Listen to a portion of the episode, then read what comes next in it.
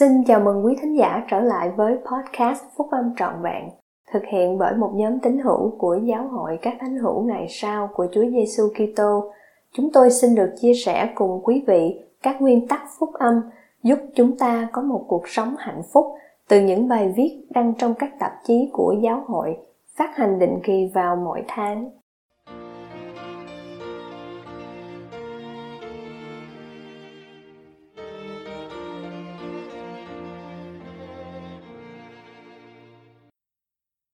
Đức Thánh Linh và sự mặc khải. Bài của anh cả J. E. Jensen thuộc Chủ tịch đoàn nhóm túc số Thầy 70 của Giáo hội các thánh hữu ngày sau của Chúa Giêsu Kitô. Được trích từ Đại hội Trung ương tháng 10 năm 2010 của Giáo hội các thánh hữu ngày sau của Chúa Giêsu Kitô. Là một anh cả trẻ tuổi, tôi đã phục vụ truyền giáo khoảng một năm và trong khi đọc thánh thư cùng những lời của các sứ đồ ngày sau về sự mặc khải và Đức Thánh Linh, tôi có được một ấn tượng mạnh mẽ. Tôi đã không có chứng ngôn của riêng mình, nhất là về Đức Chúa Cha và vị nam tử. Tôi đi truyền giáo và dựa vào chứng ngôn của cha mẹ tuyệt vời của tôi. Vì không bao giờ nghi ngờ lời của họ, nên tôi đã không nghĩ đến việc tìm kiếm chứng ngôn thuộc linh riêng của mình vào một đêm tháng 2 ở San Antonio, Texas vào năm 1962, tôi biết rằng tôi phải tự mình biết. Trong căn hộ nhỏ của chúng tôi, tôi đã tìm ra một chỗ mà tôi có thể lặng lẽ cầu nguyện lớn tiếng. Thưa cha thiên thượng, Ngài có ở đó không? Con phải tự mình biết mới được. Một lát sau vào đêm đó, lần đầu tiên trong đời mình, tôi đã dần dần tự mình biết rằng Thượng Đế và Chúa Giêsu là có thật. Tôi không nghe thấy một tiếng nói rõ ràng, cũng như không thấy một nhân vật thiên thượng nào cả.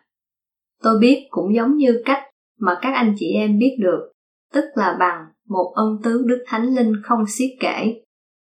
Và tinh thần mặc khải, phán bình an cho tâm trí tôi và sự bình an vào tâm hồn tôi. Từ kinh nghiệm đó, tôi đã làm chứng về lời khuyên dạy của anh ma. Phải thức tỉnh và phát huy khả năng của mình. Trắc nghiệm những lời nói của ngài. Những lời hay hạt giống này đã mọc thành cây, quả thật thành những cây chứng ngôn khổng lồ. Tiến trình này tiếp tục với nhiều lời của thượng đế được trắc nghiệm nhiều hơn, đưa đến thêm nhiều cây chứng ngôn nữa, mà giờ đây là một rừng cây thật sự dựa trên sự mặc khải qua và bởi đức thánh linh. Đức Thánh Linh là một ân tứ mong muốn. Khi đấng cứu rỗi đến thăm viếng châu Mỹ, Ngài đã kêu gọi 12 môn đồ. Một trong các sứ điệp của Ngài ban cho họ và dân chúng là về Đức Thánh Linh. Sau khi giảng dạy cho họ, đấng cứu rỗi từ giả họ và hứa sẽ trở lại ngày hôm sau. Dân chúng cố gắng suốt đêm, quy tụ lại càng nhiều người càng tốt để nghe Ngài các môn đồ quy tụ dân chúng lại thành 12 nhóm để giảng dạy cho họ điều mà đấng cứu rỗi đã giảng dạy cho các môn đồ. Trước nhất trong số những điều giảng dạy của họ là tầm quan trọng của Đức Thánh Linh. Rồi dân chúng quỳ xuống cầu nguyện.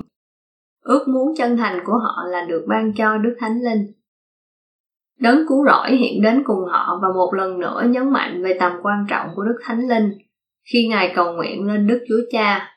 Thưa cha, con xin cảm ơn cha đã ban Đức Thánh Linh cho những người mà con đã lựa chọn. Thưa cha, con cầu xin cha ban Đức Thánh Linh cho tất cả những ai sẽ tin vào những lời nói của họ. Dựa vào dữ kiện này trong sách mật môn, tôi hiểu rõ hơn lý do tại sao Chủ tịch Wilford Woodruff nói rằng ân tứ Đức Thánh Linh là ân tứ lớn nhất có thể ban cho con người. Ân tứ đó không giới hạn cho loài người hay cho các sứ đồ hoặc các vị tiên tri. Ân tứ đó thuộc vào mỗi người nam và người nữ trung tính và mỗi trẻ em đủ tuổi để tiếp nhận phúc âm của đấng Kitô. Sự mặc khải mang đến giải pháp trong lúc hoạn nạn. Đức Thánh Linh là đấng thứ ba trong thiên chủ đoàn và với Đức Chúa Cha cùng vị nam tử, Ngài biết hết tất cả mọi điều.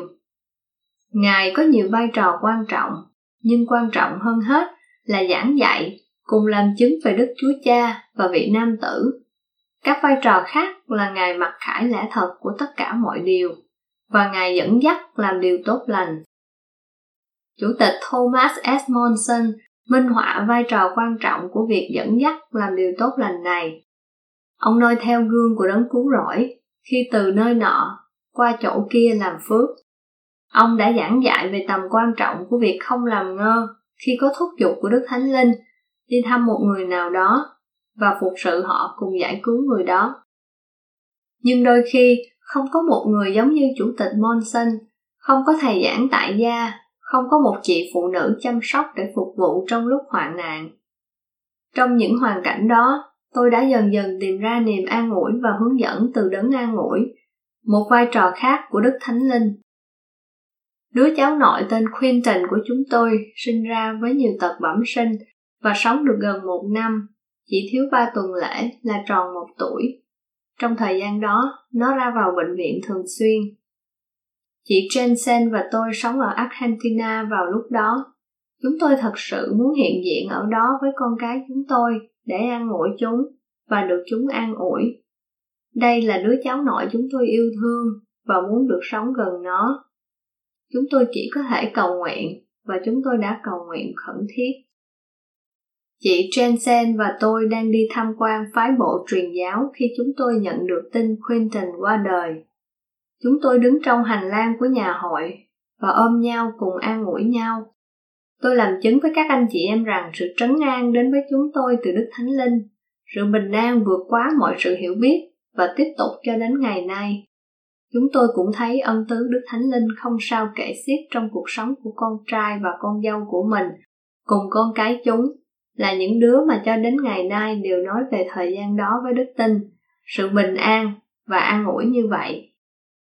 Sự mặc khải và sách mặc môn cũng ân tứ mặc khải đó đã ảnh hưởng đến chứng ngôn của tôi về sách mặc môn.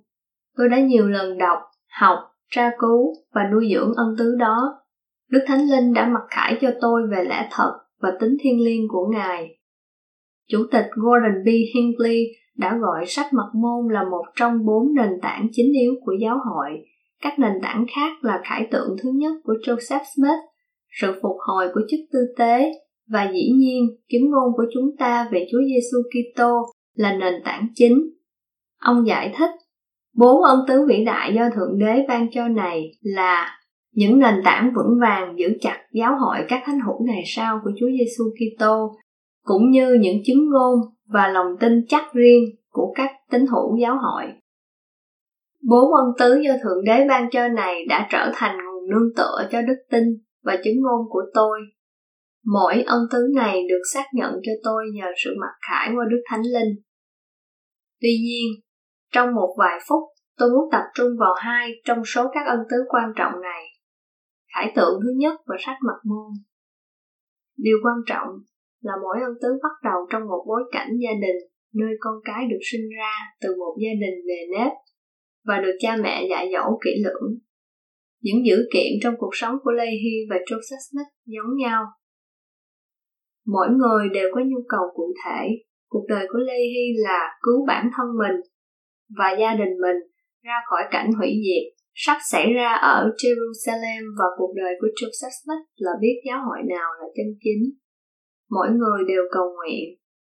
Mỗi người đều có khải tượng về đức chúa cha và vị nam tử. Mỗi người đều được ban cho một quyển sách. Cả hai đều rao giảng. Mỗi người đều nhận được sự mặc khải từ đức thánh linh cũng như bằng khải tượng và giấc mơ. Cuối cùng, những người tà ác hăm dọa họ.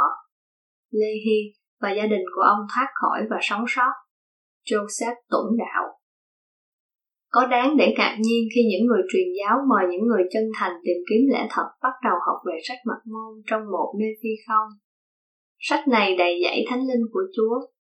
Trong những chương đầu tiên, có một sứ điệp rõ ràng rằng sự mặc khải và Đức Thánh Linh không những được ban cho các vị tiên tri, mà còn cho các bậc cha mẹ và con cái nữa.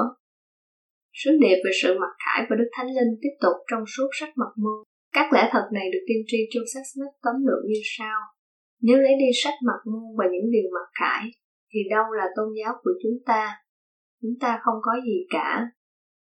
là thánh hữu ngày sau, kính ngôn của chúng ta về sách mặt môn, được ban cho chúng ta qua sự mặc khải, bảo đảm rằng tôn giáo này và giáo lý của tôn giáo này là chân chính.